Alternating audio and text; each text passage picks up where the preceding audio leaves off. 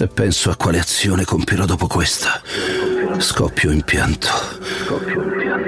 Ucciderò i miei figli.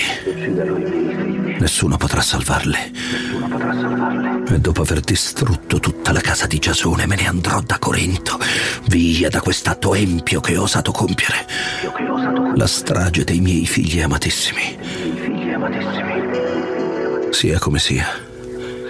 A che serve vivere? Non ho più patria, non ho più casa e alle sventure non c'è rimedio.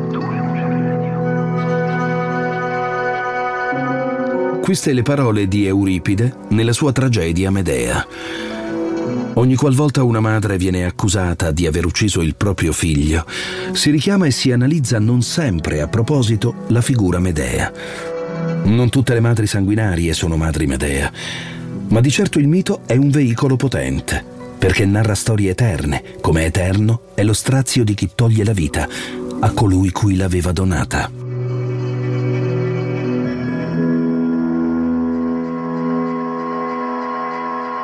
Negli ultimi vent'anni l'opinione pubblica ha assunto una sconcertante consapevolezza. Le madri possono uccidere i loro figli. Dei sentimenti più complicati che l'umanità possa sperimentare è quello che lega una madre ai suoi figli. Un legame che unisce e disunisce, perché non per ogni donna mettere al mondo un figlio implica amore e a pagamento. In quali meandri della mente può nascondersi il pianto rotto di un bambino? Quale tipo di inadeguatezza estetica, imputabile alla gestazione, può compromettere la stabilità emotiva di una donna? Quale tipologia di malsana gelosia può sperimentare una madre nei confronti di un figlio? Infinite variabili materne per altrettante scene del crimine, tutte generate dall'incapacità della donna di sperimentare la redenzione prima di commettere il più disumano dei crimini. Le madri raccontate da Anna Vagli sono mostruose, disumane, sono insensibili, vendicatrici, assassine, ma soprattutto confutano il dogma per il quale tutta la violenza perpetrata dalle donne nei confronti dei più deboli e indifesi sia sempre patologica, irrazionale e innescata da intrinseca follia. Sono storie che evidenziano uno spaccato di variabili emotive lontane, anni luce, da quella maternità, sede ancestrale di istinti benevoli. È difficile trovare una spiegazione univoca sulle cause che portano una madre a uccidere. Tuttavia, considerata l'efferatezza del gesto, la collettività va sempre alla ricerca di una presunta follia della madre disumana. Ma non è sempre follia. Il motivo per il quale si cerca di scomodare un qualcosa di patologico nel genitore mortale è riconducibile al desiderio di soffocare il senso di ansia e di perdizione delle donne Dunque, due sono i binari che inducono una madre a commettere un figlicidio.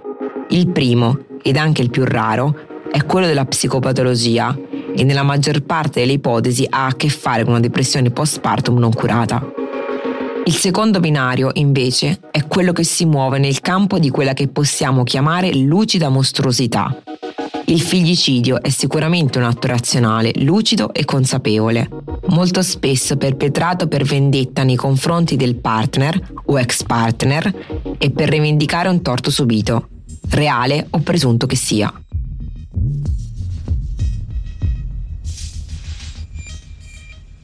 Il 29 novembre 2014, presso la stazione dei carabinieri di Santa Croce Camerina, si presentava una giovane mamma di 26 anni, Veronica Panarello. La donna sporgeva denuncia per l'avvenuta scomparsa del figlio maggiore, Loris Stivan, che di anni ne aveva solamente otto. Raccontava così di essere uscita di casa quella mattina e dopo averlo accompagnato a scuola presso l'istituto Psaumide, di essersi recata a lezione di cucina. Fin dai primi istanti, però, la ricostruzione di Veronica Panarello non aveva convinto gli investigatori. Le maestre, infatti, avevano affermato che quella mattina Loris non si era mai presentato a scuola, né era stato visto entrare nell'istituto. Venivano così avviate immediatamente le ricerche. Tutti volevano trovare Loris. Alle ore 16 di quel maledetto 26 novembre 2014, il centralino dei carabinieri di paese riceveva la telefonata di Orazio Fidone, un cacciatore amatoriale. L'uomo riferiva di aver rinvenuto il cadavere di un bambino all'interno di un canalone nei pressi del Mulino Vecchio, zona di estrema periferia di Santa Croce Camerina. Dopo una prima ispezione da parte dei carabinieri, Veronica Panarello veniva così chiamata a riconoscere il corpo. Era davvero suo figlio. In seguito alla scoperta dei resti del piccolo, gli inquirenti sequestravano come atto dovuto l'auto del cacciatore Orazio Fidone. Erano tutti alla ricerca dell'orco, ma presto si resero conto che le indagini avrebbero dovuto concentrarsi proprio sulla madre di Loris. Così, dopo essere stata interrogata in procura, la donna veniva arrestata con l'accusa di omicidio ed occultamento di cadavere. L'autopsia stabiliva che il bambino era morto per strangolamento la mattina della scomparsa, tra le 8.30 e le 10, ed evidenziava plurimi segni di violenza sul suo corpicino esanime. Loris era stato soffocato con delle fascette di plastica, quelle che solitamente vengono utilizzate dagli elettricisti. Veronica Panarello dopo la sottoposizione a perizia psichiatrica, è stata riconosciuta come pienamente capace di intendere e di volere e condannata in via definitiva a 30 anni di reclusione per l'omicidio di suo figlio. L'inizio di un delitto non corrisponde alla morte della vittima, ma coincide con il momento in cui qualcosa si incrina nella mente dell'assassino. Per questo le radici dei crimini efferati vanno rinvenute nel passato del carnefice, in quella terra sconosciuta dove risiedono traumi ed eventi marchianti. Chi era Veronica Panarello prima di uccidere suo figlio Loris? Nata nel 1988 e cresciuta in una famiglia modesta tra la Sicilia e la Liguria, dopo aver avuto un'infanzia e un'adolescenza tormentata, Veronica ha sperimentato due tentativi di suicidio ed è stata vittima di una presunta aggressione sessuale. L'incontro con Davide Stival, quello che poi sarebbe diventato suo marito, è avvenuto invece nel novembre del 2004, esattamente dieci anni prima del delitto. Dalla loro unione travagliata e costellata di litigi sono nati due figli, il primogenito, Loris Andrea. Loris come l'idolo di Davide, il motociclista Loris Capirossi, e Andrea come il nonno paterno. Sembrava una famiglia felice quella creata, ma a minare la stabilità della coppia è stata fin da subito la lontananza da casa di Davide, troppo spesso fuori città per lavoro. Veronica ha così sperimentato un crescendo di solitudine fino a raggiungere il culmine dopo la nascita del loro secondogenito. Forse proprio in quella solitudine è maturato l'istinto figllicida. Descritta da tutti come una madre generosa e dedita ai figli, secondo alcuni non avrebbe tenuto condotte altrettanto limpide come moglie. A destare sospetti, forse oggi non ancora del tutto chiariti, è stato sicuramente il rapporto della donna con il suocero Andrea Stival, al quale Veronica aveva tentato di addebitare la colpa dell'omicidio. In una delle versioni fornite, infatti, avrebbe accusato proprio lui di aver strozzato il piccolo Loris prima di gettarlo nel canalone, dove è stato rinvenuto con i pantaloni abbassati per simulare un episodio di violenza sessuale. Veronica ha sostenuto di aver avuto una relazione con il suocero e che il piccolo Loris sarebbe stato ucciso proprio perché li aveva scoperti. Questa ricostruzione non ha trovato riscontri oggettivi e a seguito di quelle affermazioni Veronica Panarello è stata condannata per calunnia. Secondo i giudici, Loris sarebbe andato incontro al suo atroce destino perché quella mattina si era rifiutato di andare a scuola.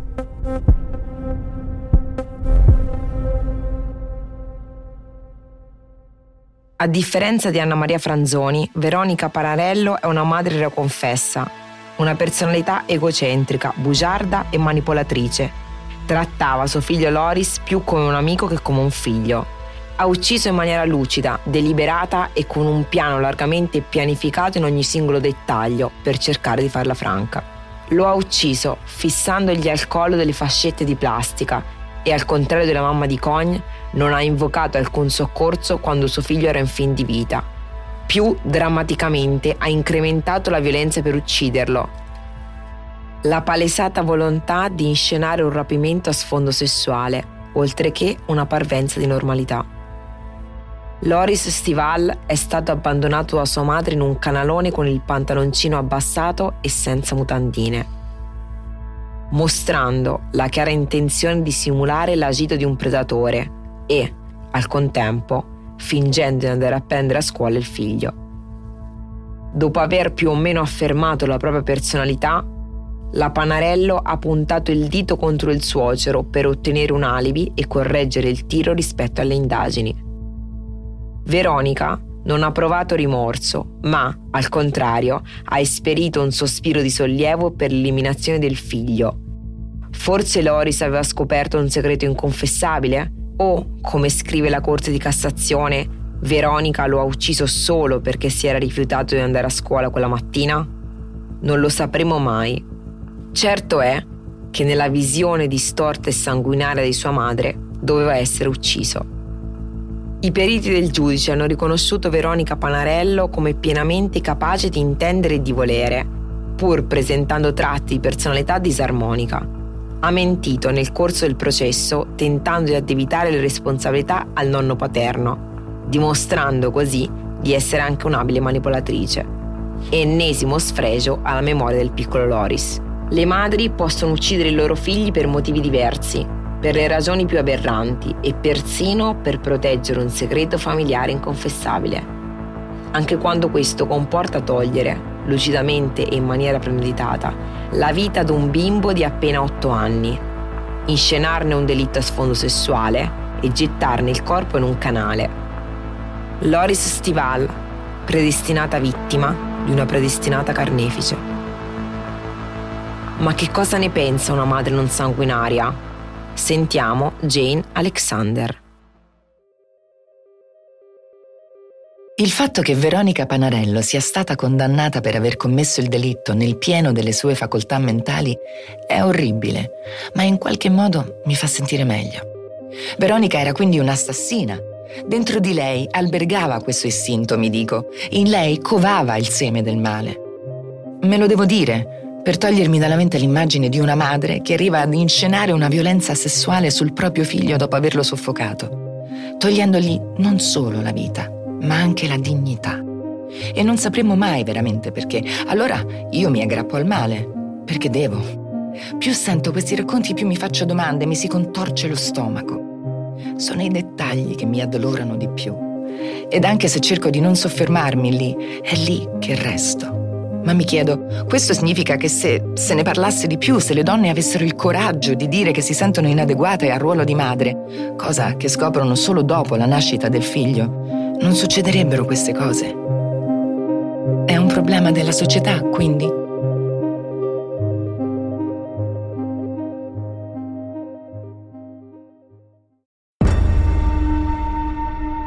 Io sono Anna Vagli e questo è Disumani.